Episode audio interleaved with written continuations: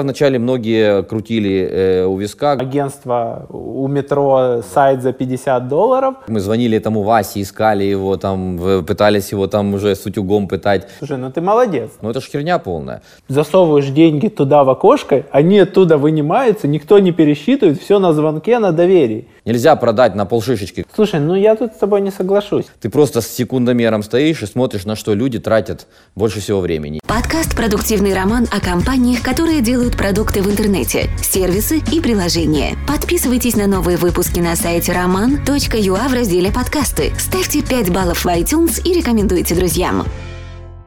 Всем привет! Это 36-й выпуск подкаста «Продуктивный роман» и у меня в гостях Давид Браун, SEO Weblium и SEO Template Monster. Привет! Привет. 36 это классная цифра. 30, 36 ступенек Шаолинь, будем считать, ты прошел. Кунг-фу из Шаолинь.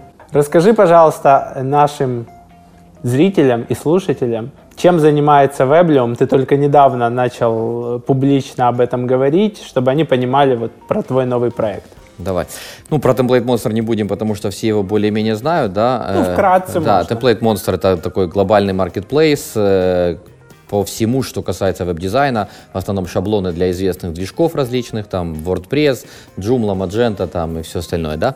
Вот. Ну, поскольку есть глобальный тренд, и он очень сильный, что весь мир веб-дизайна, он мигрирует постепенно в так называемые э, SaaS-решения, когда там люди уже устали там, тут скачай какой-то WordPress, тут найди где-нибудь шаблон, тут еще хостинг подбери к нему, э, проинсталируй и так далее. То есть люди любят, люди ленивые, и лень двигатель прогресса в нашем мире, и они нажимают одну кнопочку и какой-нибудь там с помощью какого-то конструктора создают прост, простые сайты. Ну и нас это тоже как бы воодушевляет, так сказать. И э, уже довольно поздно мы спохватились.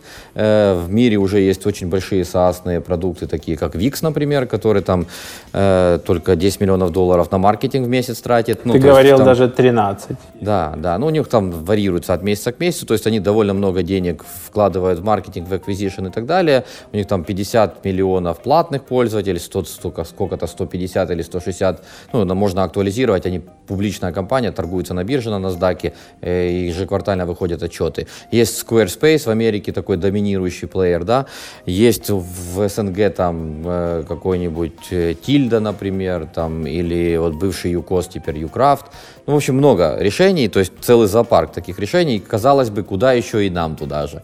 Ну, во-первых, у нас нет выбора, ну, нам надо куда-то, мы в веб-дизайн-маркете 15 лет, и нам надо двигаться. А во-вторых, я подумал, что самое большое... Я долго года три наблюдал за этими пользователями этих решений.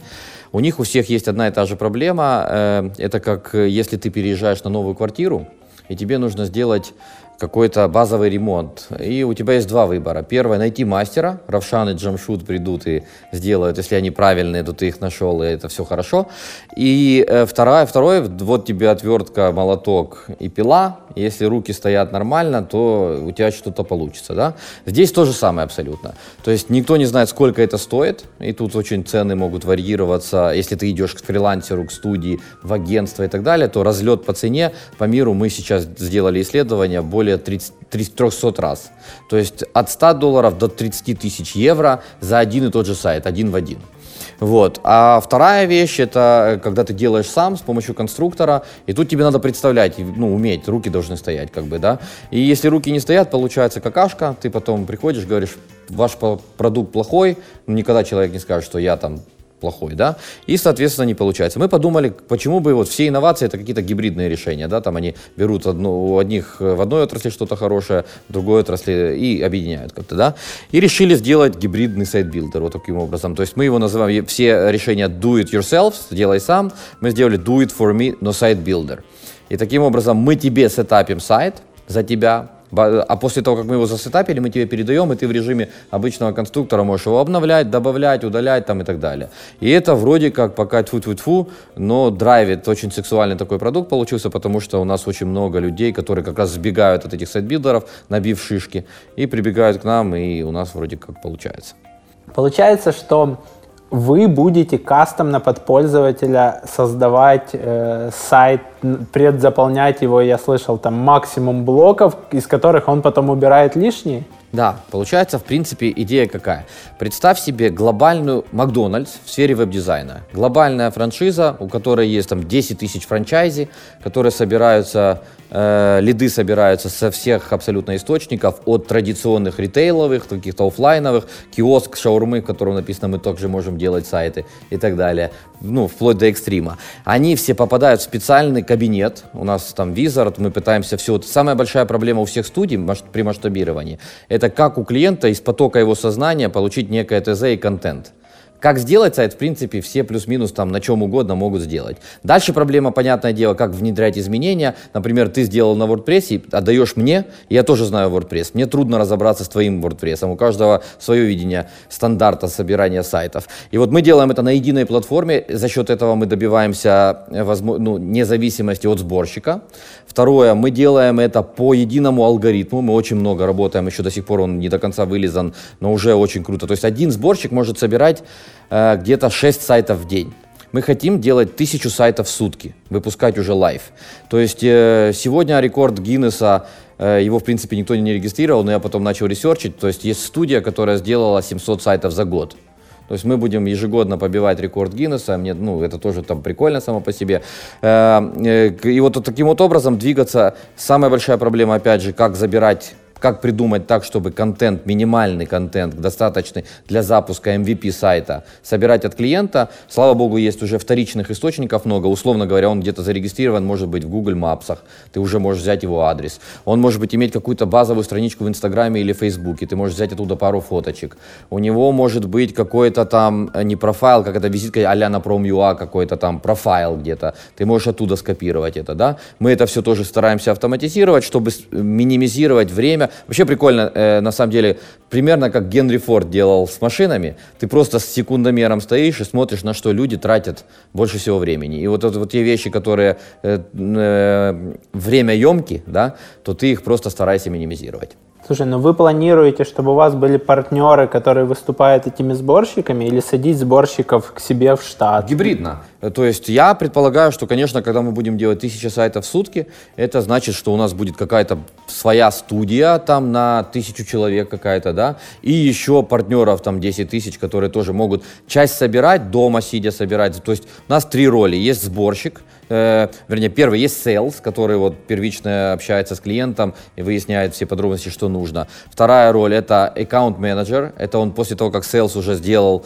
прототип, эскизный проект так называемый, и согласовал его с, с клиентом, взял у него депозит страховой, говорит, теперь я передаю в типографию. Примерно как вот в, в принте.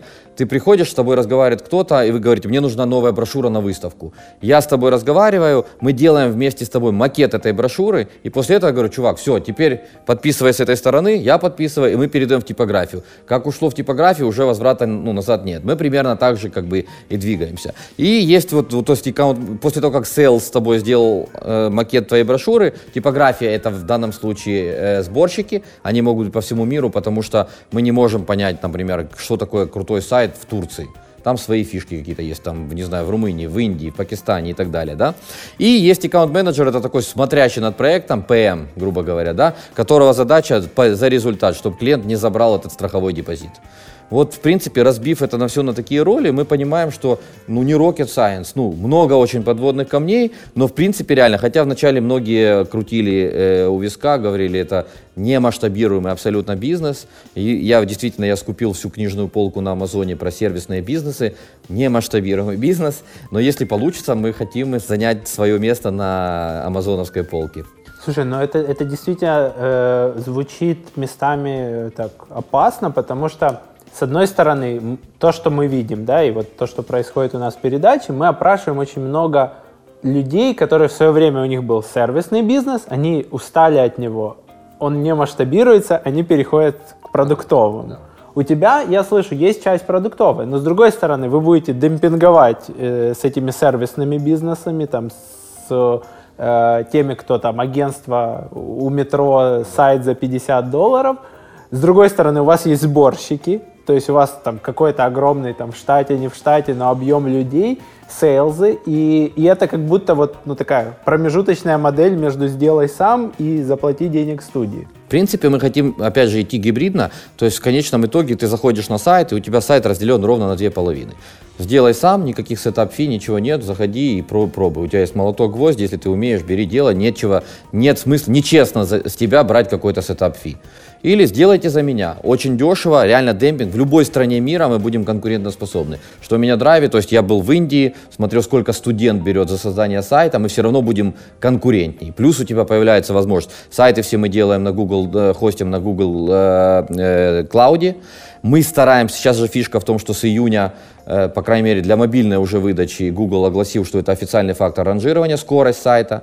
У нас все сайты, э, демо-сайты, когда только первые сделали, Google PageSpeed Insight 100 из 100, добавляешь туда Google Analytics, он становится 99 из 100, GTmetrix все... Добавляешь Facebook, да, еще 80 да, да, ну по чуть-чуть опускается, но тем не менее все в зеленой очень зоне. Дальше э, GTmetrix проверяешь, все А++, и так далее, то есть сайты быстрые, сайты легко редактировать, то есть там все драг-н-дропом, э, ну все меняется там довольно просто, клик and go, как говорится. Все проблемы у человека это реально на сетапе, то есть как правильно скомпоновать, какие правильно секции выбрать, слайдер, не слайдер, здесь отзывы, здесь то-то, то-то. Здесь вот это вот мы помогаем, и это все вот самое важное. Я согласен с тобой, есть челлендж, как э, оставить, э, э, так сказать, э, приемлемый уровень обслуживания, когда э, этим уровнем обслуживания занимаются сотни разных людей.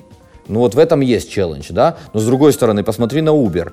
Это тоже продукт и очень много разных водителей. Тем не менее, за счет вот этих вот рейтингов, за счет э, специальной системы диспетчеризации они добились того, что вот conventional бизнес-модель поломали. Примерно так же может быть и с веб-дизайном. Просто это ну, немножко труднее, но реально.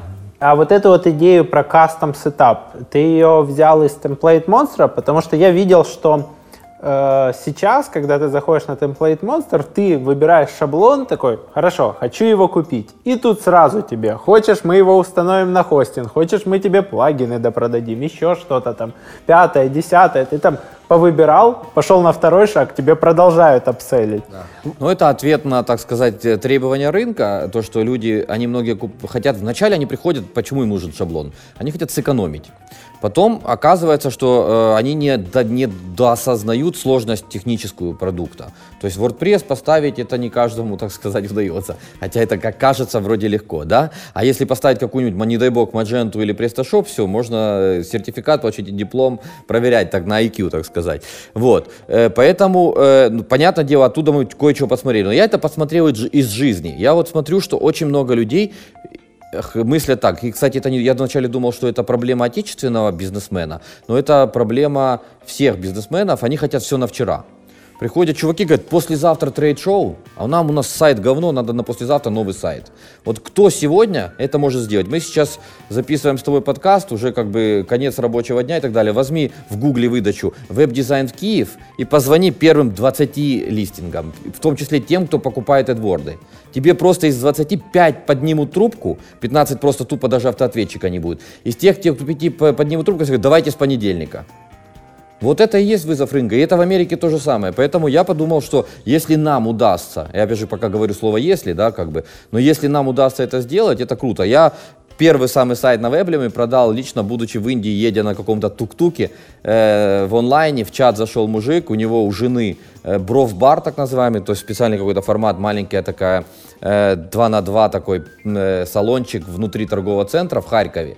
Ну и он мне говорит, я ему говорю, ну вот мы сделаем то, мы можем вот это, вот это, сайт сетап бесплатно, платишь только за подписку. И он мне говорит, ну все хорошо вы говорите, конечно, но я еще хочу э, походить по рынку. Я говорю, да пошоптесь, конечно. Говорит, сейчас, сколько у вас там времени? Я говорю, сейчас за границей просто. Он говорит, 7 часов вечера. И, и это была суббота. Я говорю, я вам предлагаю сделать так, на спор. Я говорю, азартный человек. Сейчас звоните веб-дизайн Харьков, обзвоните, если хоть один человек трубку поднимает, неважно, сколько это денег стоит, то я вам сайт бесплатно дарю. И он даже не стал звонить, потому что говорит, кто с вами будет разговаривать в субботу вечером и делать вам сайт. То есть у него в понедельник, у жены, у него день рождения был, он хотел и новый сайт. В понедельник у жены был сайт уже. Мы взяли с Инстаграма сами все его фотографии, взяли контакты с Google Map, все это соединили. И такой one-pager, одностраничник, но прилично выглядящий сайт. Абсолютно неважно, какая идея заложена в ваш сайт – Продаете вы туфли голуби, кроссовки-палатки или доспехи для котиков? Ведете travel-блог про элитный отдых в Кирилловке или про пятизвездочные отели Сомали?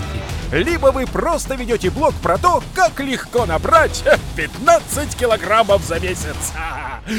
Хостик – это хостинг для любых идей.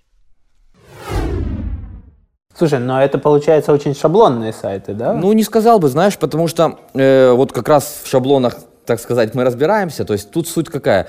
Сайты все шаблонные сегодня. За исключением промо-сайтов, где там агентство за 50 тысяч долларов что-то делает, это, в принципе, все сайты состоят из блоков, этажей таких, да.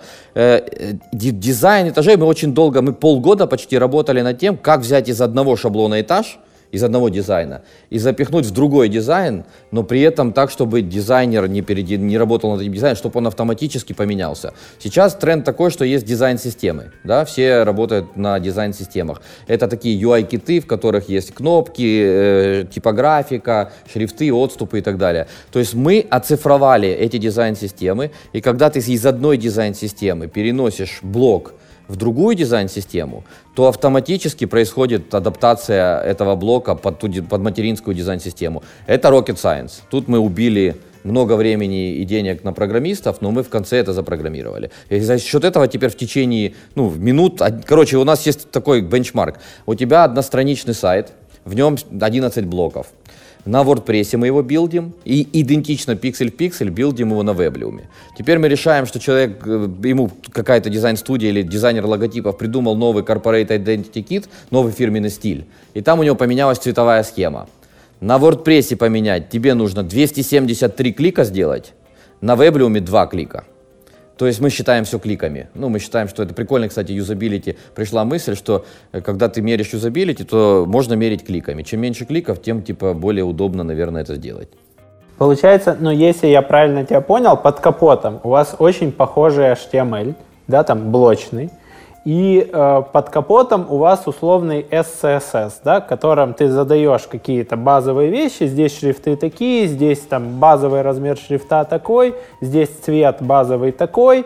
Э, кнопка там состоит из цвета кнопки, из цвета текста на кнопки из тенюшек. Это задается в одном конфиг-файле, да. и потом это применяется Смотри, под капотом у нас вайрфреймы, то есть просто черно-белые, адаптивные, э, сделанные, поверстанные крутыми верстальщиками, дорогими верстальщиками, проверенные три раза в QA, чтобы на мобильных, на планшетах нигде не расползалось и так далее. Wireframe. Это материнская такая матрица.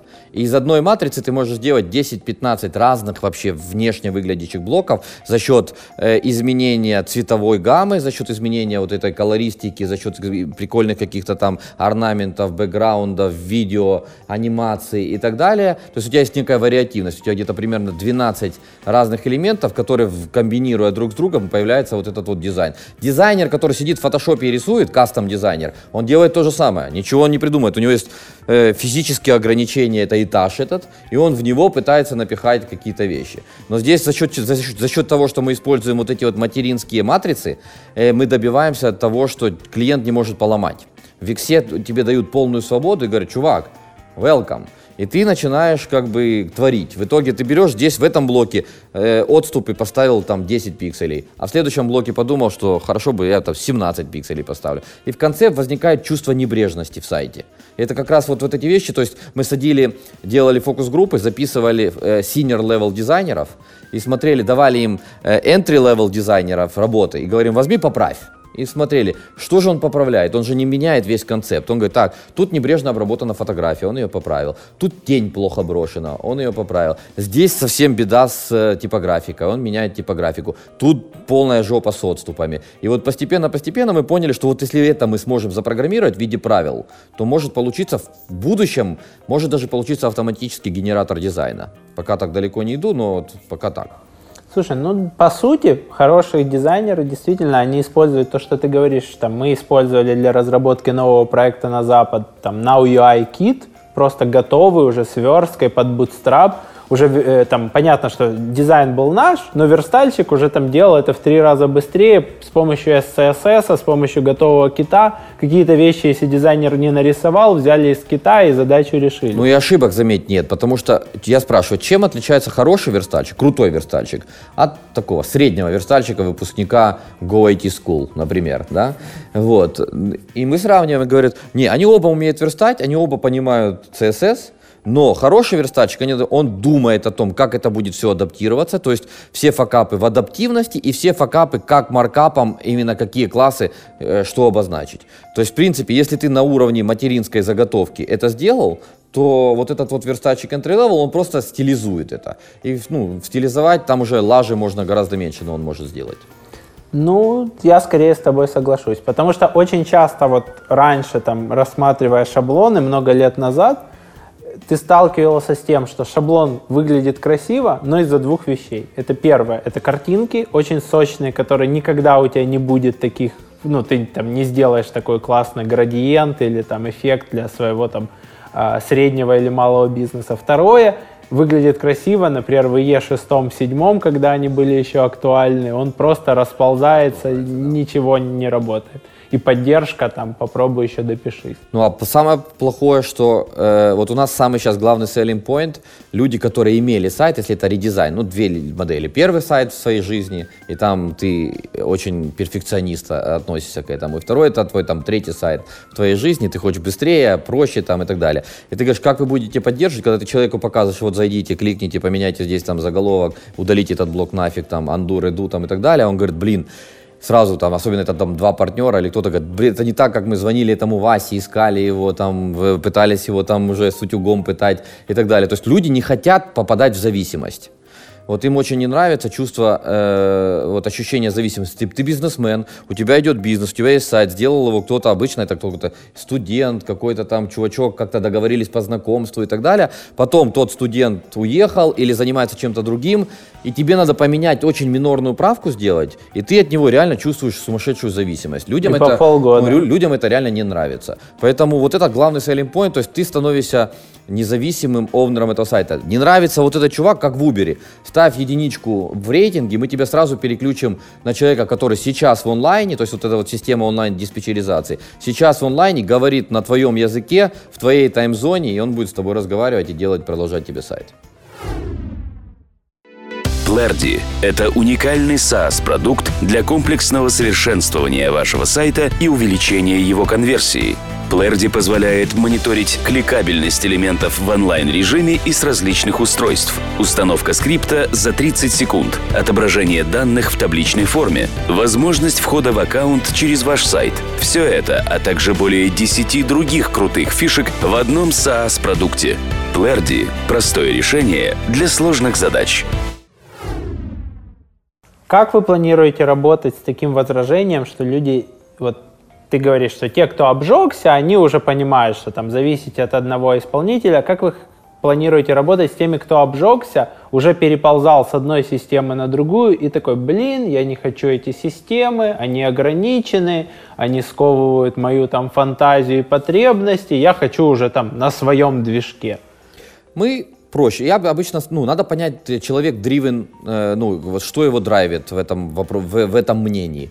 Кто-то там, допустим, действительно обжегся, он был vendor lock, попал, и, ну, как бы, и, поп, и те подняли цены, там, с, э, с, слились с рынка, там, и так далее. Ты ему говоришь, у нас есть всегда экспорт. У нас опция, мы не хотим, вот, ни Wix, ни один сайт-билдер не дает тебе экспортнуть твой сайт э, вовне, чтобы ты ушел. Ты потеряешь, понятное дело, сами удобства сайт-билдера, да, там, drag and drop, но сайт твой останется, HTML мы тебе выгрузим, формы твои будут работать, уходи там и оставайся на каком-нибудь там GoDaddy хостинге. Первое, то есть вендор-лог, у нас есть конкретный ответ нет. Чувак, хочешь уходить, уходи. Вторая вещь. Не, э, снижает мою, так сказать, э, э, свободу творчества.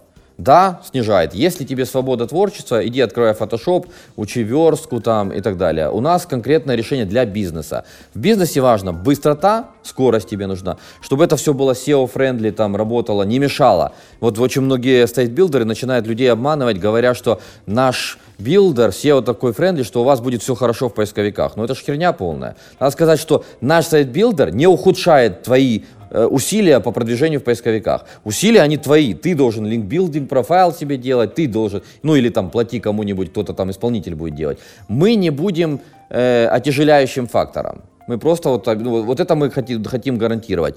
То, что он будет помогать каким-то образом, ну да, он будет быстрее, если в сравнении при прочих равных условиях, например, если скорость является фактором ранжирования, значит его поставят выше. Это если у вас одинаковый ссылочный профиль, да, там все, все остальное одинаковое.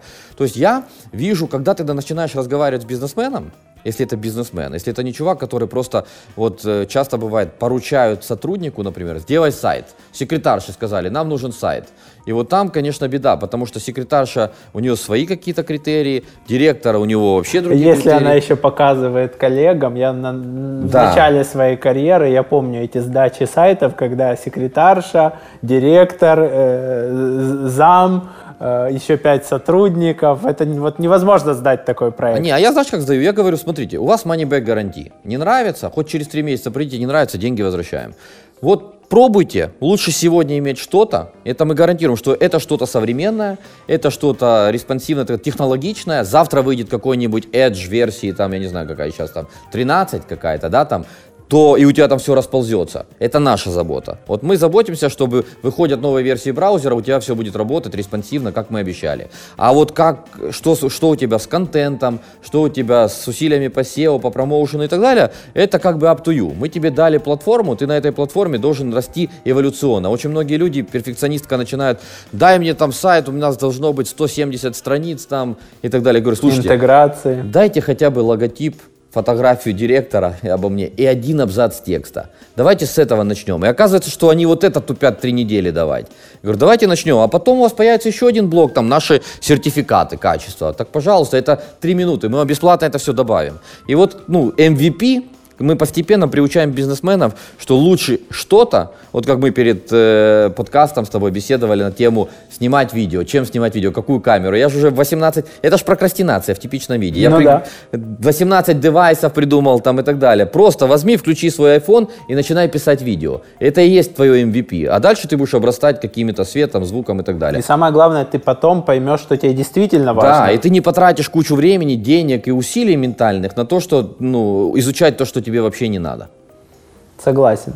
Скажи, э, вот у тебя, получается, есть такой опыт, ты был предпринимателем, потом ты э, продал Template Monster за сумму, которую вы не разглашаете, А, и у тебя есть семилетний контракт, который в 2020 да, подходит к концу, когда ты продолжаешь работать внутри Template Monster. При этом у тебя есть еще non-compete, ты как бы не должен конкурировать напрямую с Template Monster, но вы уже договорились, что там есть возможность у ваших инвесторов, если им понравится Weblium, то войти в него по опциону, и вы будете согласны.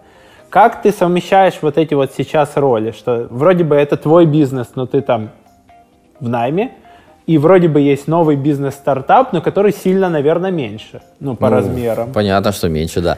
Э, ну, первое, э, поскольку как бы уже подходит, в начале этого не было всего, я как бы просто, д- моей задачей было соблюдение операционных показателей, которые были заявлены, да, во время сделки. А, а дальше, э, вот сейчас уже подходит, как бы вот это два года быстро пролетают, на самом деле, вот, да, оставшиеся. И э, мы договорились о том, что у меня есть операционный директор. Операционный директор, по сути, делает полностью всю операционку. Я занимаюсь только стратегическим, коррекцией какой-то там стратегических планов. Грубо говоря, я делаю такой как член борда, вот если так взять в традиционных бизнесах, да, в темплейт монстре. И full time э, занимаюсь веблиумом. Вот. Ну, параллельно там, там у них на самом деле есть много синергий. К примеру, там мы не нанимаем отдельных дизайнеров, э, Weblium, которые рисуют эти блоки там и шаблоны да, этих блоков. То есть мы берем темплейт монстерских дизайнеров, используем и по внутренним трансферным ценам как бы передаем в, э, Weblium. Да? И то же самое сейчас, например, договорились о том, что по договору комиссии э, через пару недель на темплейт монстре очень активно будет продаваться Weblium, пушится, для того, чтобы пощупать и потрогать, есть ли там вот это вот пересечение именно аудитории с точки зрения посетителей. Там же много органики, и органика такая... э, э, платформа зависимая, типа WordPress темплейт. И вряд ли чувак, который искал WordPress темплейт, перейдет на Weblium, разве что если это индюзер, и мы его убедим. Расскажем о том, что вот WordPress, вот Weblium и так далее, да. Но есть и, чувак, ну, есть и трафик, который там просто общий. Хочу сайт, create веб-сайт и так далее. Там вот эти, вот, э, э, в общем, тех, кто платформа независимый трафик, э, есть очень высокая вероятность, что мы сможем его конвертнуть в клиентов Weblium. И это круче для, в том числе для инвесторов Template Monster, потому что э, Template Monster это все-таки транзакционный бизнес, и все труднее и труднее сейчас в интернете заниматься транзакционным бизнесом, потому что стоимость привлечения растет, а транзакции стоимость в принципе даже падает. Несмотря на апселлы и кросселлы, все равно у тебя конкуренция заставляет ну, опускать цены, делать чаще акции, промо там и так далее. А здесь бизнес по подписке, то есть lifetime value здесь примерно, мы пока не можем четко сказать, но по конкурентам видим где-то примерно в 5-6 раз выше. Плюс у тебя рекуррентно, то есть ты один раз привел клиента. Сейчас есть на рынке, кстати, прикольный очень тренд. Э, в какой-то момент э, создания веблиума у меня появился легкий пессимизм, потому что люди, появилось все больше и больше людей, говорят, мне не нужен сайт, у меня есть Facebook страничка, мне не нужен сайт, у меня есть Instagram аккаунт. А сейчас, когда Facebook закрутил немножечко гаечки, они снова все прибегают, говорят, мне, где мой сайт, хочу быть независимым там и так далее. Поэтому, и более того, все больше и больше бизнесов, у которых не один сайт, а 3-5 сайтов для какого-то проекта сайта, product сайты. У многих появляется, вот в, в Украине, например, сейчас бум предпринимательства такого маленького предпринимательства, крафтового я его называю. И они хотят, у меня сайт project, я там вечерами снимаю подкасты, это мой бизнес такой еще. Я не готов туда ничего инвестировать сильно, это он такой пока транзакционный. Поэтому сайтик сделать за 120 долларов и смотреть. Сайт позволяет стартапу без штанов в гараже выглядеть так же, прикольно, как и э, ну, компании, которые там офисы, бранчи там и так далее. Потому что ну, на сайте ты можешь это показать, рассказать, вы, выделить преимущества и так далее. Поэтому очень много людей, которых по 2-3 сайта. Я понял. Вы планируете при этом еще какую-то там на аутсорсе или партнерами закрывать вот эту вот съемку контента, видео, фото, продавать вот этот вот выезд Конечно, фотографа? Да. Мы же хотим, мы же понимаем, что сегодня бизнес весь в интернете это бизнес экосистем. То есть есть большие экосистемы всякие Apple, Android, маркеты там и так далее. Есть там Amazon экосистема, вокруг которой тысячи бизнесов крутятся, да. И мы тоже хотим, так сказать, в этой э, галактике становиться экосистемой и расти. В нашей экосистеме есть кто? Ну, у нас есть, собственно говоря, движок, вокруг этого движка есть эти сборщики, есть вот эти независимые агенты, лидогенераторы, которые могут просто продавать и ничего там не делать, да. У нас есть вот эти вот провайдеры всего связанного с сайтами, фотографы, люди, туп, люди тупят, нет хороших фотографий там, и так далее. Есть э, чуваки, которые с коптеров снимают, например, если сайт single э, э, object недвижимости, дом нужно продавать, ты с коптера снял, видео выложил. Есть копирайтеры, есть SEOшники, есть люди, которые занимаются SMM, ведут, ведут за человека. Ну, то есть там довольно у нас есть перечень всех, кто вокруг сайтов живет в этой экосистеме. И мы планируем делать, э, уже, в принципе, разрабатываем вот эту вот систему диспетчеризации. Это гибрид Uber и Fiverr. Ну, Fiverr Fiverr вот эти вот все есть микроработы, да, а в Uber под, э, смысл в том, что мы хотим в реал-тайме их включать. То есть тебе сейчас нужен SMM-щик, ты прямо нажимаешь кнопочки, и он как в Uber начинает искать и находит тебе именно SMM-щика, с которым ты начинаешь прямо тут в чате разговаривать. SMM-щик тебе уже выехал. Ну да, типа такого.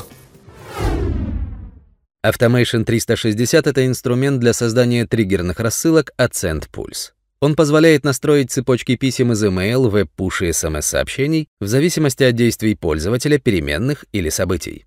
С его помощью можно создать письмо о брошенной корзине, регистрации или покупке. Automation 360 ведет статистику достигнутых конверсий и показывает путь подписчика в цепочке. Отправляйте клиентам правильные письма в нужное время с SendPulse. Скажи мне, вот ты вот озвучил планы по синергии темплейт э, монстра и веблиума, и я вижу то, о чем меня часто тоже спрашивают, я, ну, у меня оно как-то не, не сформировано как ответ. Ты, получается, с инвесторами Template Monster ты договорился с ними достаточно надолго. То есть ты мог бы там, знаешь, там, ребята, да, 7 лет я должен отработать, я могу отработать там абы как, там, или там, ну, продажи выполняются, выполняются, все, там, срок там нон-компита закончился, до свидания, я там пошел дальше своим заниматься, условно. Вот. При этом из того, что ты говоришь, я слышу, что ты готов с ними дальше синергировать и работать долго. Откуда ну, в тебе это там свойство? Смотри, я вообще не конфликтный человек, у меня практически никаких людей нет, с которыми я в конфликт там входил особо. Вернее, конфликты были, но все с ними, они все разруливались мирным способом. Э, есть сотрудники, которые там, не знаю, 15 лет назад увольнялись, потом приходили, почти 4 пришествия э, назад там и так далее. То есть мне нравится, я понимаю, что жечь мосты это невыгодно, всегда луз-луз ситуация, да. Вот. С ними был сразу договоренность, и они свою договоренность соблюли. Если мы выполняем операционные показатели, то они вообще не лезут в бизнес абсолютно никак. И так и было, то есть я объективно не почувствовал транзишена, изменилась форма собственности, но не изменился вообще подход, уровень принятия решений, не возникло вот этой вот лишней бюрократии, когда обычно люди получают инвестора, даже миноритарного, 5% на борту, сразу возникает какой-то борт, которого никогда не было, какие-то ГАП, отчетность, которой никогда не было, был у тебя excel файлик, а теперь появились какие-то P&L там, э, и так далее. То есть это людей очень сильно демотивирует. Я э, с очень многими фаундерами разговариваю, которые получили такую картинку, и я тогда э, именно из-за их истории понимал, что надо продавать или 100%, или вообще не продавать. Нельзя продать на полшишечки, как говорится, нельзя это сделать, потому что ты получаешь все те же, за 5% ты получаешь все, весь тот же гемор, который ты получаешь и за 100%. И вот за счет того, что мы вот это заранее на берегу проговаривали, и дальше все вели себя открыто и так далее, то есть мне комфортно абсолютно с этими людьми идти дальше и делать новый бизнес, то есть as long as это дает всем какие-то бенефиты, деньги там и рост, и амбиции, и удовлетворение, то это работает. То же самое я сейчас это вижу вот с этими людьми, которые аффилиаты у нас крупные, которые на Template Monster, сейчас мы с ними говорим про партнерку по Веблиуму, они говорят, слушай, там, там все на рукопожатии, все на телефоне, никаких контрактов, ничего не надо. То есть я вижу, что в этом и есть старый мир весь, вот он так и работал. Вот многие у меня знакомые банкиры, которые по телефону созвонились и договорились про 10-миллионную сделку, вообще не подписав никакой бумаги. И это круто. Ну, то есть я считаю, что надо это вообще популяризировать, такие э, механики, потому что все, что есть у бизнесмена, в принципе, у него сегодня есть деньги, а завтра нет денег уже. То есть у него есть репутация. Если у него есть репутация, то тогда он может это все заребилдить, восстать из пепла, как говорится. А если у него репутация нет, то у тебя могут быть деньги, тебя могут все не любить, но с тобой работать, потому что у тебя есть деньги, но рано или поздно ты попадешь в какую-нибудь проблему. А в Америке, например, ведя бизнес в Америке, про проблемы могут быть вообще у любого сайза бизнеса. В любой момент ты нарушил какой патент какой-то, который ты никогда вообще не знал, что он может существовать, и тебя через суд э, вжучили, и теперь все активы арестованы и забрали компанию. То есть в Америке реально это очень высокий фактор риска, надо это четко осознавать. Слушай, ну я с тобой согласен. Я просто помню, когда там у нас были проблемы с покупкой валюты, когда в банке не было валюты, когда ты просто засовываешь деньги туда в окошко, они оттуда вынимаются, никто не пересчитывает, все на звонке, на доверии. И все это там за 1% от оборота, условно. То есть с этого там люди живут, ты решаешь свои вопросы там в обменнике, все по телефону. И э, где-то я читал про исследование, что как раз в Украине и, там, и там, на постсоветском пространстве вот это вот чаще всего невыгодно быть э, честным э, в таких вот там историях что большая часть людей транзактные затраты на то, чтобы быть честным, они там высокие. Да. У нас вообще и поэтому экономика не шевелится. Тотальное недоверие друг к другу есть. И вот как раз мостики доверия в IT-комьюнити как-то начинает получаться. Все-таки тусовка не, не такая большая, знаешь, и ты понимаешь, что вот есть вот, вот есть же, э, там, вслух не будем называть, но есть люди, которые в IT-комьюнити никуда их никто не зовут, никогда не приглашают, говорят, он какой-то стрёмный. Вот есть крупные даже IT-бизнесмены, которые считаются просто стрёмными, их никто ни, никуда не зовет. Это и есть вот тот вот как раз признак отторжения обществом какой, каких-то практик, которые неприемлемы в системе ценностей этого сообщества. Мне кажется, что вот если предприниматели так будут друг с другом разговаривать, сейчас появляется, слава богу, сегодня интернет, он такой прозрачный стал, да, куча там телеграм-каналы, Facebook там и так далее, что нельзя быть просто гондоном и об этом, и, ну, и иметь какой-то бизнес с большим количеством транзакций, чтобы люди быстро не узнали о том, что ты гондон. Слушай, ну я тут с тобой не соглашусь. Я вижу примеры на украинском там рынке инвестирования, когда люди продают, надувают капитализацию, потом все обваливается, они такие, ну и, и ладно, мы продали. Ну там даже тот же Тиньков, да, он, он делает хорошие бизнесы. Но все бизнесы, которые он продавал, вот где они сейчас? Не, ну подожди, а это разве его ответственность? Мы же не знаем, как он договаривался. Возможно, у него такая договоренность. Ребят, вот я сделал, смотрите, продаю off the shelf, как говорится. Вот на полке лежит, работает вот так. Приходите, все открываю, общайтесь с командой, смотрите э, финансовые показатели и так далее. Но это бизнес на продажу. Он был сделан как квартиры, ремонты на продажу.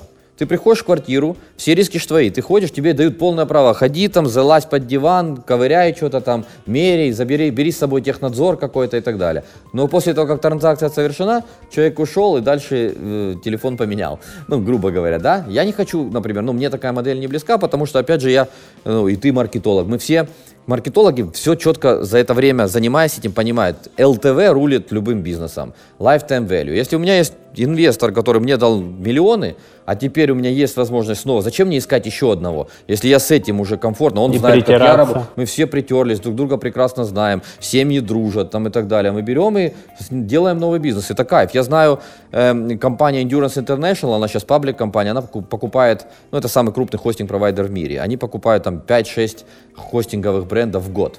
И они, там есть парень, Брук, он бывший наш аффилиат, ему 14 лет, он продал первую хостинг-компанию Endurance. Закончился non-compete, через 3 года он сделал новую хостинг-компанию, продал снова им. Он им 7 компаний продал.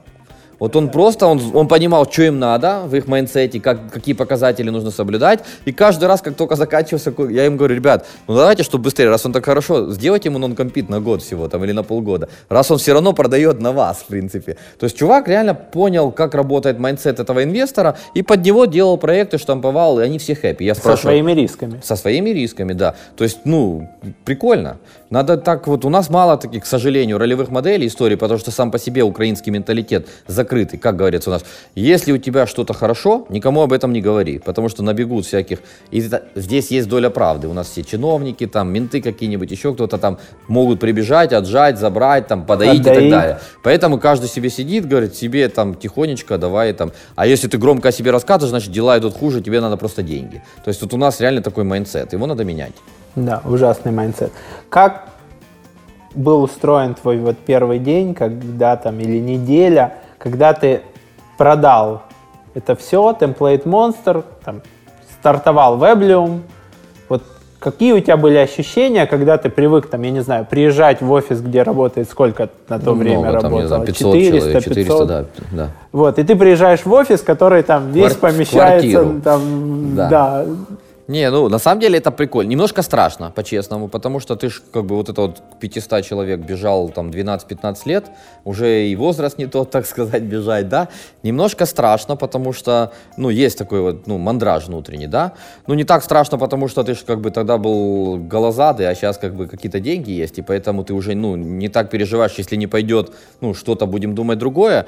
Э, но есть excitement. Вот тут, смотри, в Template Monster это бюрократическая уже организация. Ну, вот как бы мы старались ее не убирать, эту бюрократию, многообразие офисов, разные локации приводят к тому, что возникают какие-то бизнес-процессы формализованные, какие-то там обходные листы, там, э, ну, чек-листы там и так далее. Здесь у тебя появляется такая прикольная возможность, которая позволяет тебе, вот условно говоря, делать с чистого листа все, что тебе захочется. И вот моим мерилом, вот когда уже появилось 10-12 человек в команде, ты берешь человека, просто проводишь по человека из команды и говоришь, пройди вот по э, офису и скажи, кто здесь лишний.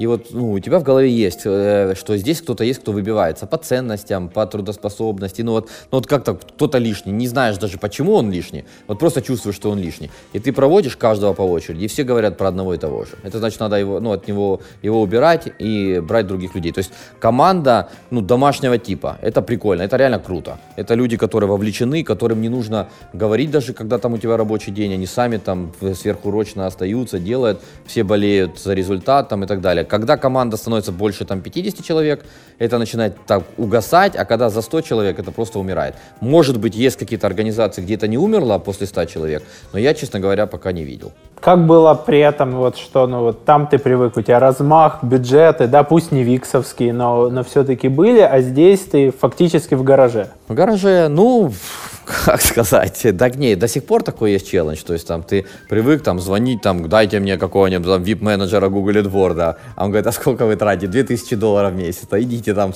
селф-сервис какой-то там, экспресс, вот. Э, ну ничего, да, ну, в этом же и прикольно, они заставляют тебя партизанскими методами, то есть если бы мы делали веблиум внутри темплейт монстра, мы бы сразу делали просто тупо когда где-то копировали э, механики Викса. Тут я понимаю, Викс это где-то там небожители на Олимпе, там очень все дорого, и мы туда не можем пойти, никакой математики нет. Давай-ка придумать какие-то прикольные штуки. Например, в Украине смотрю, включил телевизор и смотрю, э, реклама идет э, Ощадбанк, будуй своє, программа. Звоню в Ощадбанк в лоб, и говорю, вот мы тоже компания, стартап, хотим делать сайты для ваших, будуй своє, для начинающих бизнесменов, там сайт setup бесплатно, бла-бла-бла, подписали контракт, там бюрократия, конечно, тоже была, но они уже там свыше там 300 клиентов привели за короткий срок просто, ну, вот этими референсами. Подумал, о, прикольно, а ну-ка давай сейчас клуб украинского бизнеса, Приватбанк, с Приватбанком договорились. Подумал, о, нормально. А, а если попробовать американский банк? Сейчас с Чейзом разговариваем. То есть как бы э, Викс туда даже не пойдет. Это долго, нудно, бюрократично и не, с неизвестным выхлопом вообще. И сложно Понимаешь? масштабируется. И сложно масштабируется. У нас выбора нет, эдворды недоступны, они же сами выжгли там сумасшедшие рейты вообще. Поэтому ты сидишь и думаешь, каким образом я могу получить условно бесплатно этих лидов? Каким образом я их могу получить тысячу в месяц? И ты начинаешь придумывать, шевелиться, вертеться. Это прикольно. Ну, на самом деле в этом фан есть. Слушай, совет тебе по поводу Викса когда-то там, типа, мою жену Олю доставал э, тормозит Мак, она писала ребятам маркетинг команде, говорит, слушайте, ребята, ну вас в Украине никто не купит, отключите, пожалуйста, ну просто уже достало. Вот меня уже под, начинает поддоставать приролы Викса. Просто вот можно им написать и сказать, ребята, на украинский рынок у вас там, просто посмотрите частоту, с которой происходят эти показы, и, и сколько вы зарабатываете на этом рынке? Может, он вам не нужен? Они не считают. Они считают, им надо global expansion. Ты смотри, когда ты выходишь, у меня много, ну, не много, но десяток есть людей, которые делали IPO. И они на бирже говорят, как только ты сделал IPO, вот как ты спрашивал у меня, как первый рабочий день изменился, придя этот, у тебя все меняется. У тебя есть три месяца, ты вот объявился, да, через, за месяц, то есть у тебя уже остается два месяца, потому что за месяц надо готовить квартальный отчет аудировать там миллион всяких вещей, да, там радовать акционеров. У тебя осталось два месяца.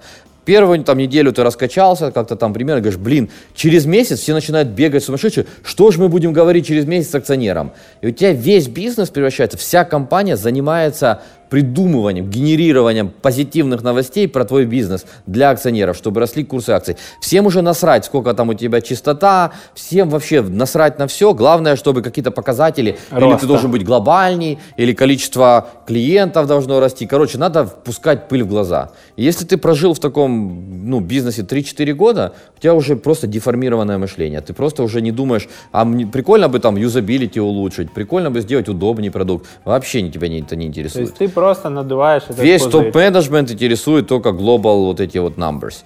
И это как бы, ну, я не хочу, например, если у нас будет когда-то такой челлендж IPO, лучше мы сделаем какой-нибудь ICO. Если он тогда еще будет актуален. Да, естественно. Слушай, ну я, я такую картину видел не только у ребят по IPO, просто ребята настраивают AdWords на весь мир, его сжирает там Бразилия, э, его сжирает там Таиланд, Индонезия, Китай, Индия, что еще недавно было из кейсов, Мексика. Ну тут я бы, знаешь, что насчет именно, в частности, и именно Викса, я с ними дружу, фаундеров знаю, они очень data-driven. Чтобы ты понимал, у них весь отдел маркетинга, там ни одного маркетолога, они приходят в математические университеты, дают очень сложные математические задачи. Тот, кто по математике прошел, забирает его на стажировку, дают им тестовые AdWord бюджеты, ну, у них все CPS-шное, в принципе. И говорят, у кого самый большой выхлоп, того ну, оставляем дальше. Поэтому я, они в день проводят более полутора тысяч АБ-тестов, поэтому и у них все считается. Я не думаю, что даже вот это количество приролов, которое тебя раздражает, э, ну, не просчитано. У них вот как раз математически, ну, хотя много компаний есть, которые отдают это на откуп агентствам, а у агентства мне всегда не нравилось я практически никогда не работал с агентствами именно с точки зрения управления бюджетами, потому что я не понимаю, как агентство с которым ты не договорился, если ты договорился за гарантированную там э, стоимость э, привлечения лида, например, это окей. А если нет, то ты просто, он говорит, он зависим, он берет процент от бюджета.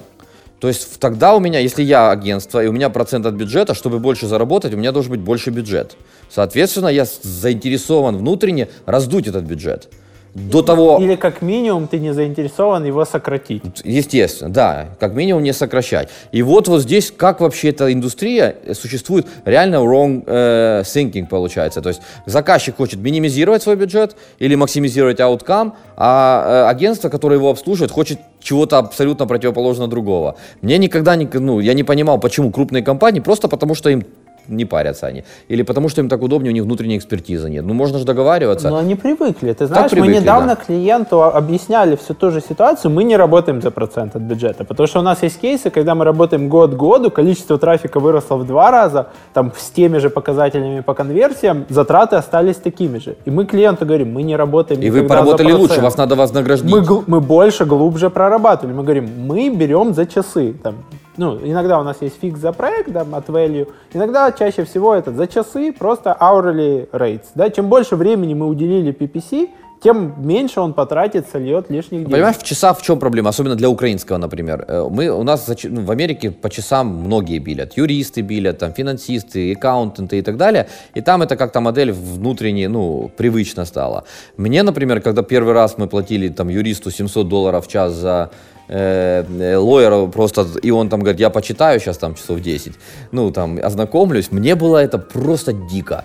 Ну, это как будто вот ножом по сердцу. Ну, то есть, как бы я не понимал, как это, ну, как мне проконтролировать, сколько часов он это будет делать, и э, вот просто он включит счетчик и пойдет кофе пить, и это что же те же часы там тебя, э, вот. И э, мне кажется, что тут надо как-то придумать, должны быть какие-то э, бенчмарки показывать. Со временем, когда мы с этим юристом уже работали 5 лет, я понимал, что средняя вычетка контракта это 5 часов. Она больше, ну, плюс-минус, она всегда так и есть. И вот появились какой-то условный прайс-лист, просто не в деньгах, а в часах. И я уже там себя спокойно чувствовал.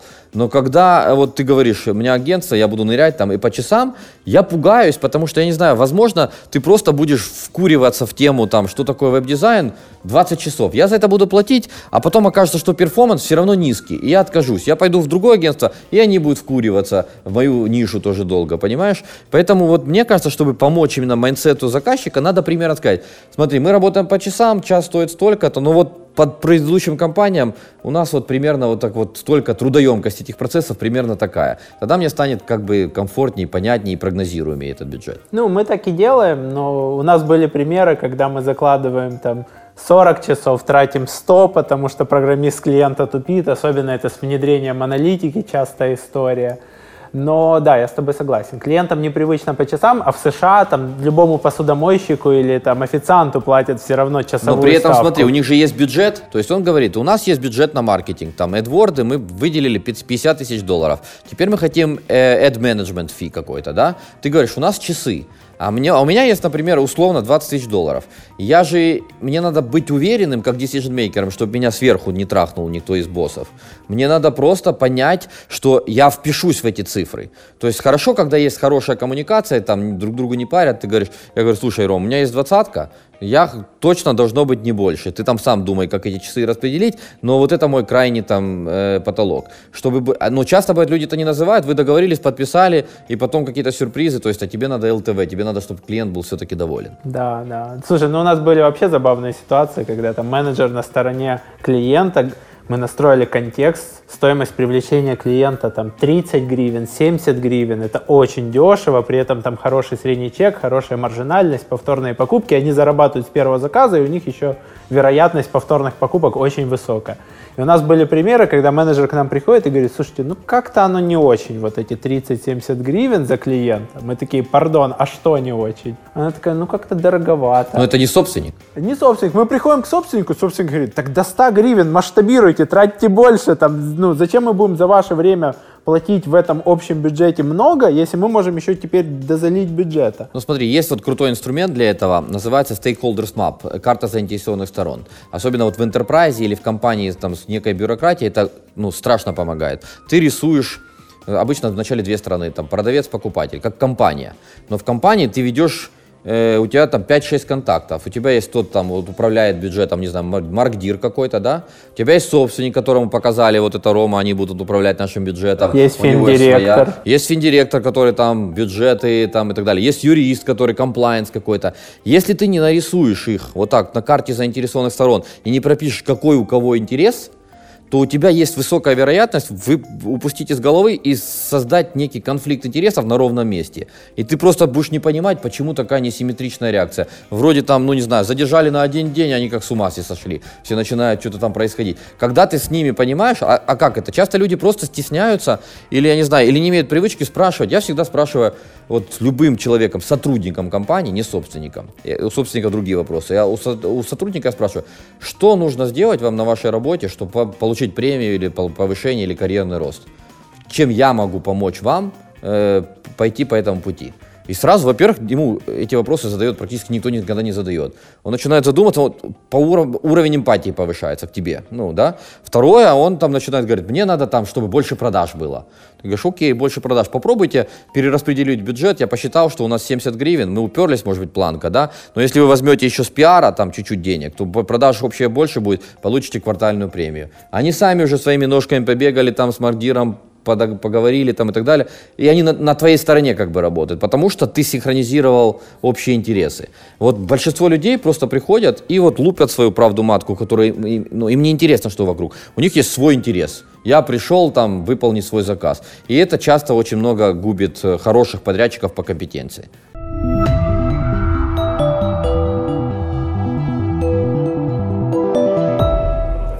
Контракт, э, например, контрастность текста и фона. Есть, оказывается, такая специальная мерила контрастности, и там есть норма. Если человек там чуть-чуть плохо видит, зрение плохое, то нужно, чтобы там показатель был не, не меньше, чем 13 э, по стабальной шкале. У нас автоматом, если ты там, там фон кастомизируешь себе и перекастомизировал, знаешь, она говорит, чук, тебе алерт.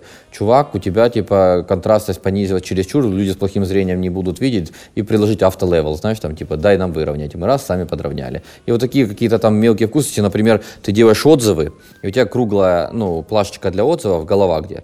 Ты туда вот в Виксе загружаешь туда картинку, у тебя живот по центру. Ну, или там, ну, она не, не, не сузилась. Мы сразу автоматически ищем, где лицо, по фокусировке сфокусировали и обрезали, ну, по голове там показали.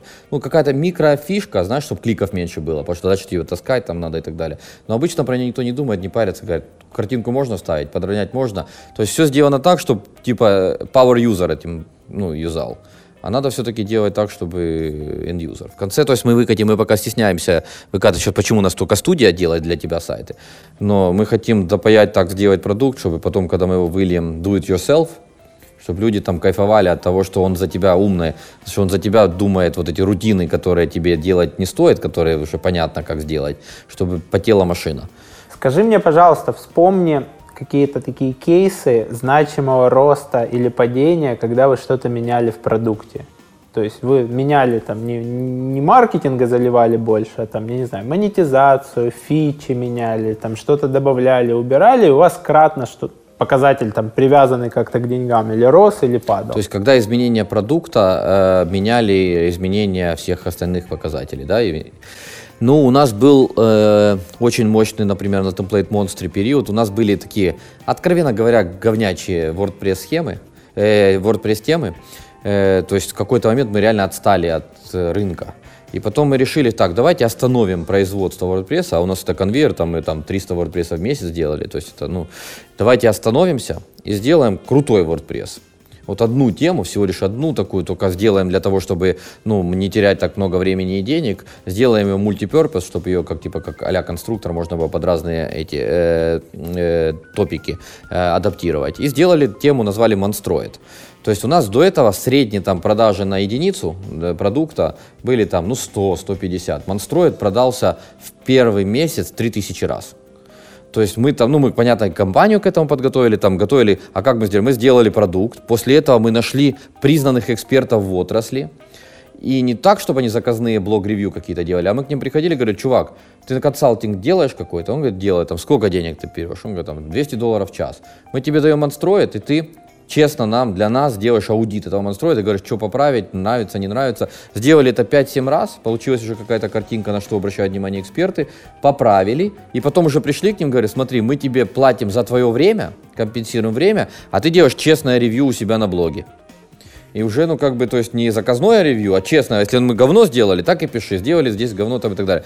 Ну и вот здесь примерно получилась такая ситуация, как с каналом 112, когда его делали, я э, спрашивал эти вот, э, они как они разрешали критиковать э, власть, но поскольку журналисты знали, кто им платит, ну, кто хозяин канала, то они как бы априори критиковали менее остро.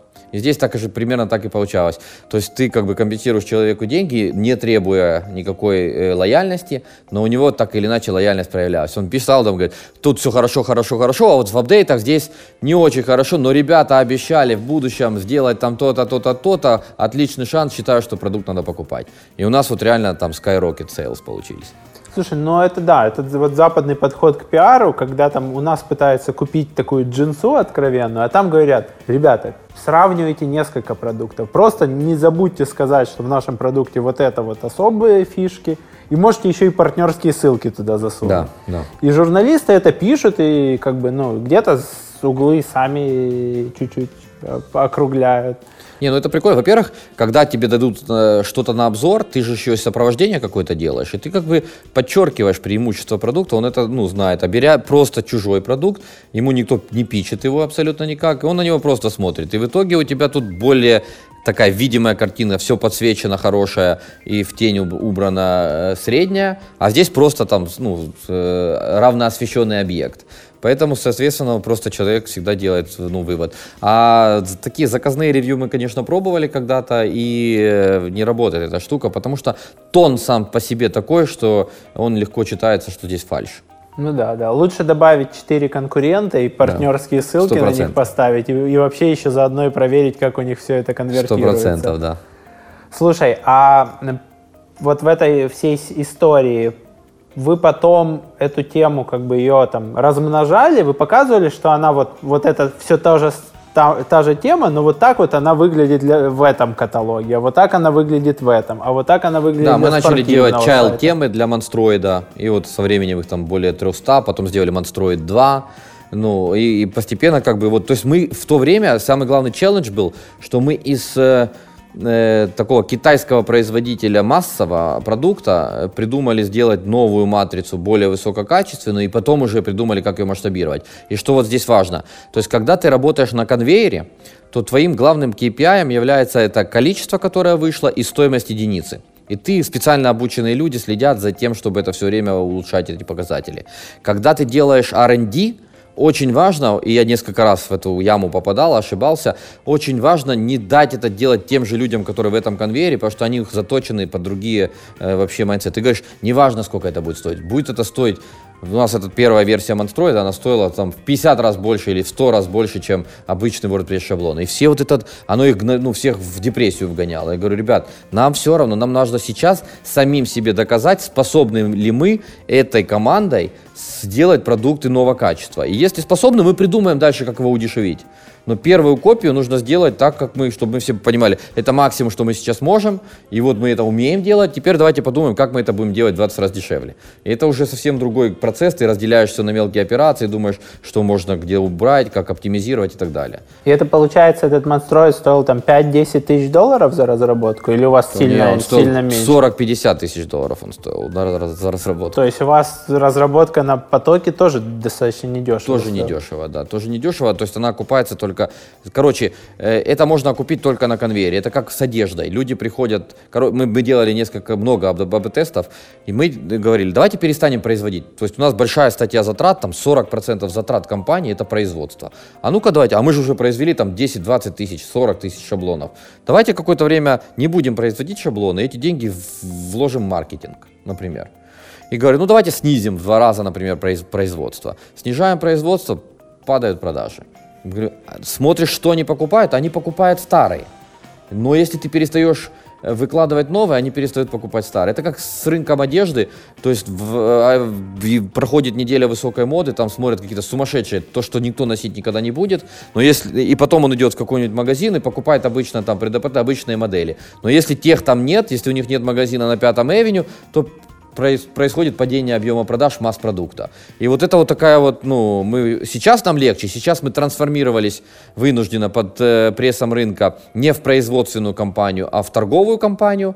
Мы marketplace, мы берем у сторонних вендоров, мы это все перепаковываем, да, там и продаем. И у нас так как бы, ну, вопрос с выкладкой, он, она у нас в 10 раз увеличилась, ну, хотя маржинальность упала в 2,5 раза, это тоже самый большой челлендж в бизнесе последних пяти лет это как трансформироваться, это как у Амазона он когда-то был то же самое, то есть э, как трансформироваться из э, производителя, у которого маржинальность была 70-80%, в торгаша, который маржинальность грязная 30%, и надо тебе эти все acquisition косты нести там и так далее. Это реально ну, очень большой челлендж, мы пока еще его проходим, э, думаем, как с ним бороться, минимизировать риски и так далее. Но это важный челлендж, до него надо было реально по-честному додуматься лет 5-7 назад. А причем я случайно это, поговорив с офлайновым бизнесменом, Он мне это рассказал. Мы, по сути, завод были, который продает только в одном гипермаркете. Вот он, у него есть фирменный магазин ликероводочного завода, знаешь, там только стендалон бренд какой-то, да, монобутик такой. А потом, то есть, э, и есть магазин, который продает почему-то продукцию только одного завода. И в этот магазин идут люди с совершенно разных э, мест, и там они не могли, могли имеют другие потребительские предпочтения, вполне возможно. И если я тогда говорю, представь, что это два разных бизнеса, принадлежат разным людям. Какая у них будет стратегия? Я говорю, ну, у завода производить Э, то, что он произвел, положить на все полки, куда можно положить, везде, по всему миру, там, в любой магазинчик, лавку и так далее. А он говорит, а у магазина? говорю, а у магазина забрать все, что этим людям может понадобиться, к себе на полки поставить и продавать Особенно все, что можно если продавать. хранение его не стоит ничего. А какого хера, говорит, вы 10 лет делаете, ну, мешаете работать нормально и заводу, и магазину. Ну, это реально повернуло, ну, то есть, это как раз на тему важности менторство, вот часто говорят, э, в Америке же очень развито вот эти менторские клубы там, и так далее. Просто сообщество людей, не конкурентов, в разных бизнесах абсолютно, которые могут тебя иногда навести на такие мудрые мысли, которые ты, ну, варишься в своем бизнесе и даже как бы не подумал об этом. А Инвата, когда он тебе вот менторил, это Инвата уже был или он появился позже? Не, Инвата уже был, это, ну, как бы, но э, э, тут же, как бы, вот опять же, в Инвата, э, когда появился, они были нашими аффилиатами, на самом деле. У них был сайт Freelance Switch, это биржа фриланса, и они, мы договорились, дали им хорошую комиссию, они начали продавать шаблоны. Как только они выложили в продажу шаблоны, фрилансеры начали кричать, говорят, о, это же там вы убьете нам рынок там и так далее, нельзя шаблоны продавать и так далее. Они выключили эту витрину, но через полгода решили, ну, сами продавать, у них был как раз флеш, Active Flash Den в то время, и э, во флеше у них получилось, а когда они начали продавать WordPress, честно говоря, у меня вот эта ошибка э, лидера рынка. Когда ты лидер рынка и много лет лидер рынка, ты привыкаешь к тому, что люди появляются и уходят с рынка, и можешь их перестать замечать. Они когда появились, я на них посмотрел, там были какие-то пару говняных тем, и я говорю, да и сдохнут они там, мы таких уже много видели. А вот эта модель маркетплейса, на самом деле, она ну, в то время была революционной, и они реально раскачались. Короче, когда они нас уже переросли по WordPress в 30 раз, мы их побежали догонять, уже понимаем, что догнать их невозможно, надо что-то думать альтернативное там, и так далее. То есть есть э, э, ну, я вот много уроков за вот это э, время увидел, что какие ошибки допускают компании. С Nokia было, я уверен, примерно то же самое. Был такой вот глобальный рынок, огромные продажи, когда вышел этот iPhone, они посмотрели. Все говорят, смеялись. Все смеялись. Кто есть, будет ну, реально... покупать телефон за такие деньги? Да, вот это есть... управление рукой, ты же на ощупь там под столом А это из-за того, что из-за того, что люди долгое время ну, сидели в лидерах. То есть надо реально не расслаблять булки никогда. Еще такой вопрос. Какие сейчас у вас результаты по веблиуму? Сколько вы сейчас продаете? Как быстро растете? Смотри, мы сейчас вообще на самом деле результаты смешно, потому что э, продукт еще в фазе э, допиливания движка, даже до, до MVP варианта. Мы еще даже не MVP, но мое мнение, я же как бы маркетолог, мне сидеть, я же не продукт менеджер знаешь, я сижу, и меня утомляют вот эти вот э, э, планерки, давайте там спринты планировать, бэклоги, я это мне начинаю засыпать, я говорю, так, давайте что-то продавать. Мне надо щупать аудиторию, щупать, какие партнеры могут быть, да, кто может быть дистрибьютором, какие клиенты, какие у них возражения, как перепаковать продукт вовремя, пока еще все есть возможность, пока все расшито. У нас еще не все так, ну, не, не докомпилировано, да. То есть сейчас, по-хорошему, если бы это был стартап в традиционном понимании этого слова, мы бы ничего не продавали, было бы написано, подпишитесь на там announcement, когда мы выйдем live. Мы при этом уже имеем 500 платных клиентов, мы э, онбордим сейчас 100-200 платных э, в месяц, мы щупаем вот эти вот дистрибуционные каналы и так далее, собираем вручную то, что не может сделать движок, руками доверстываем за клиента, тратим на это деньги, я говорю, это все равно круче, чем мы бы сейчас сидели и абстрагировались и думали о том, как будем мы действовать, когда мы выйдем в рынок. То есть я всегда считаю, это вот как раз вот эта стратегия «выйди в рынок как можно раньше», посмотри, как это все работает. То есть иногда мне не, бывают периоды, когда мне стыдно, когда какие-то знакомые закажут сайт, а вон там ограничения, там блог нельзя еще сделать. Говорят, ребята, вы что гоните? Ну, 21 век, там, 2018 год, потерпи, будет блог, но будет хороший блог, там, и так далее. Ну, понимая, что где-то идем на компромиссы, но это круто. То есть я думаю, что у нас цель такая. Мы до лета у нас будет где-то порядка тысячи клиентов платных. А после этого мы начнем масштабироваться, то есть таргет до конца 2018 года закрыть примерно 20 тысяч клиентов на подписку. То я еще вы пока не хотите вот так вот Да, потом резко скакнуть. расти? Там, то есть нам надо потом резко скакнуть. По чесноку я еще не знаю, за счет чего мы так резко скатнем, но основное у меня упор на то, что это будет партнеры. Мы запустим активно очень широкую партнерскую программу. У нас фишка, мы отдаем 100% комиссии партнеру. 100%, многие вообще говорят, как 100%, в смысле? Ну, вот все деньги, которые ты взял за создание сайта, все твои, клади их в карман. Дальше, говорю, мы тебе платим 10% годовой подписки. То есть мы setup fee берем на себя, все затраты по сетапу мы берем на себя, все, что ты возьмешь, будешь по 99 долларов сайты продавать, забирай 99. Будешь по 199, по 199. У нас всегда ритейл цена на сайте 399 за setup, чтобы, ну, как бы партнер выглядел всегда лучше, чем мы. И вот таким вот образом двигаться. Прикольно. Какие у вас сейчас, получается, средние пакеты? У нас один пакет. Я понял, что не надо никаких... Смотри, люди начинают плавать, там, это же бизнесмены, которые начинающего уровня. Ну, я имею в виду, которые не разбираются в этих все. Один пакет 10 долларов в месяц, если платишь за год, 126 долларов платишь и все. Или если ты платишь помесячно, 15 долларов в месяц. Все, туда все включено. Все, что будет прирастать, там, e-commerce, там, блоги, шмоги, там, и АБ-тестинги автоматические, все, все будет в этом же Сразу прайсе. с хостингом, домен, Все с хостингом на SSL. Google Cloud, с доменом в подарок и так далее. И с. А Moneyback, как, как быстро ты можешь? Просто ты говоришь, ты говоришь, я ваш веблиум, я тут полтора месяца смотрю, короче, что-то мне не нравится, верните деньги, все деньги возвращаются. То есть не две недели, не месяц. Ничего нет, сразу возвращаем. То есть наша задача такая, чтобы это должно иметь шанс стать виральным. Если это не станет виральным, мы в жопе, потому что с Виксом мы не справимся по рекламным активностям. Понимаешь? Нам не надо рекламировать, нам надо, чтобы наши клиенты рекламировали. Это уже начинает Star Power проявляться. То есть у нас уже из наших 500 клиентов 130 клиентов это клиенты, которых привели другие клиенты. Просто говорят, слушай, там чуваки, не знаю, зачем мы это все раньше делали. Вот туда просто вот зайди в чат, и тебе в чате все построят. Слушай, а 500 клиентов по, по 10 долларов, это уже 5000 долларов просто Это вот 500 еще... клиентов по 126 долларов. Ну, Мы- я это имею все клиенты, на- на- которые в платят месяц за год. это ну да, там да. 5000 долларов, Да. там в год э, 60 или Да. около того. И это там вот вы еще вообще не начали продавать, это просто Да. при MVP. Да. Ну, конечно, это, наверное, не отбивает стоимость команды. Не, У нас команда примерно чисто burn rate по зарплатам 65 тысяч сейчас. 65-67 там. Ну, То есть вы в минус 60 Мы сильно, как да, минимум. мы сильно идем. Именно поэтому я хочу, чем раньше мы выйдем в, э, в какой-то плюс, хоть там на 50% будем окупать команду, это, как говорят, сэкономленный доллар, заработанный доллар, да, то есть здесь нам нужно как можно раньше идти. У меня есть подарок. О, прикольно. Спасибо. Это лучший в мире travel адаптер. Я думаю, что с твоим проектом тебе придется много попутешествовать, поездить. Э, Я его вначале заказал на Амазоне, а потом поставил задачу, мне нашли ровно такой же, один в один, только без брендирования в Китае. Мы заказали большую партию, два USB входа. Вау, Все спасибо. всюду можешь засунуть. Очень Европа, полезно. США, UK. Все, я подпишу. Короче, это travel адаптер, мы говорим это в камеру, должен заработать минимум 2 миллиона долларов в 2019 году. Как он заработает? Ну, будет ездить со мной по тревелу, договариваться с партнерами, тебе будут давать лидов, и мы будем А, зарабатывать ну, и ты деньги. можешь, знаешь, каждые 100 тысяч долларов там на нем Полосочку, крестик, точно, знаешь, как, точно. как на самолете. Супер. В этот момент я обычно спрашиваю о подарке для наших слушателей зрителей. Э, Это может быть презентация, это может быть купон на скидку, это может быть там, э, вот мы разыгрываем, э, там будем разыгрывать обед с там, консалтингом, с менторством. Вот что, что тебе комфортно будет подарить, чтобы мы разыграли? Два подарка, массовый подарок, который может каждый взять. Это э, на первый год обслуживания даю всем 50% скидку, то есть не по 126 будет, а в половину.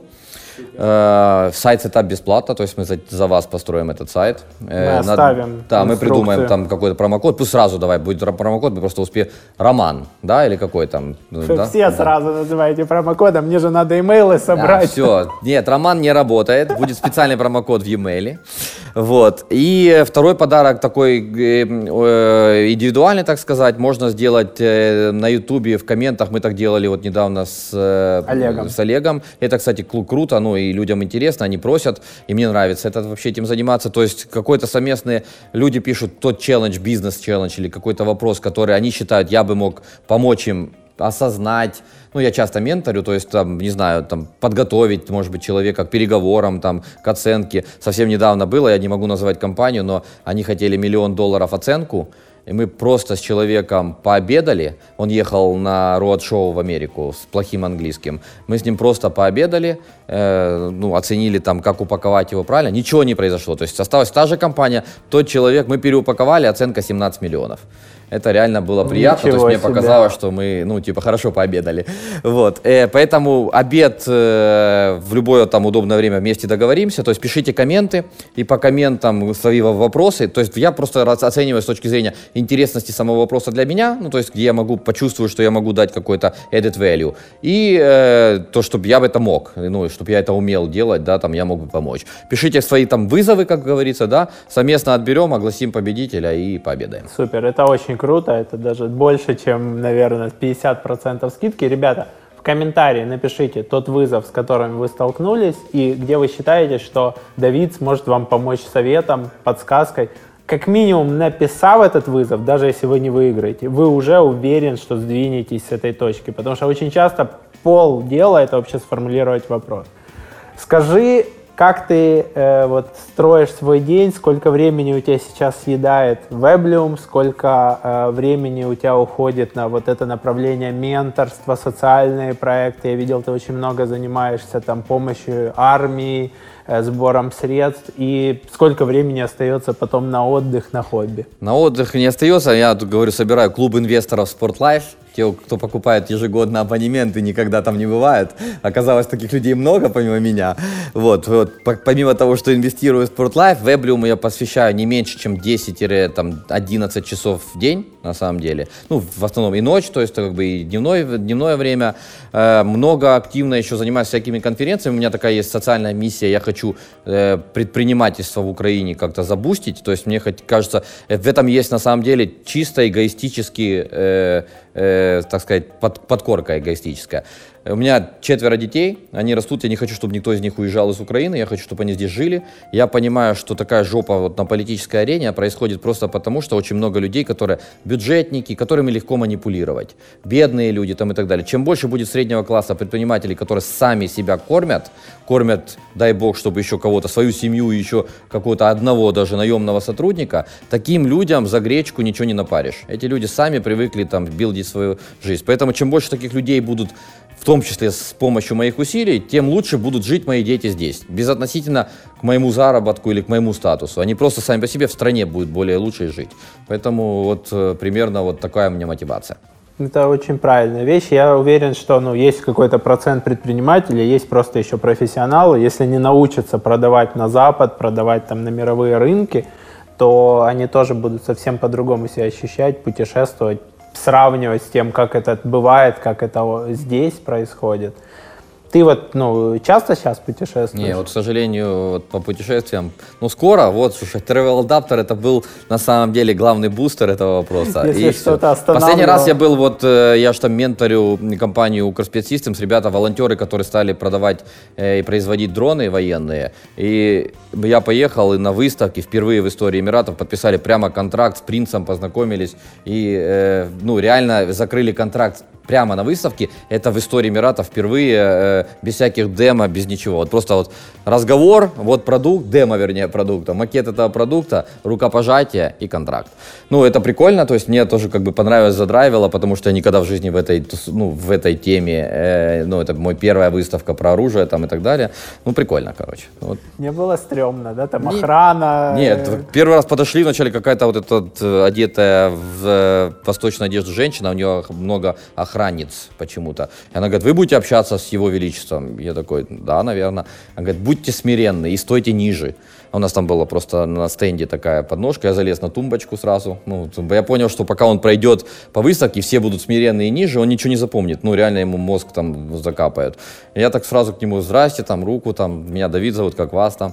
А потом он говорит, Давид такой, я говорю, я вспомнил, у них там может быть этот э, с Израилем, там эти. Я говорю, Дауд, по-вашему я Дауд, здрасте, будем знакомы там. Ну и начал разговаривать просто вот обычным вот как бы, как бы с тобой разговариваем, знаешь. И вот это людей ломает, на самом деле, стереотип, все к нему очень почтительно там кланяются, там, в глаза не смотрят, что-то продают. И я ему просто трепался, bullshit, там, fuck you, там, и так далее.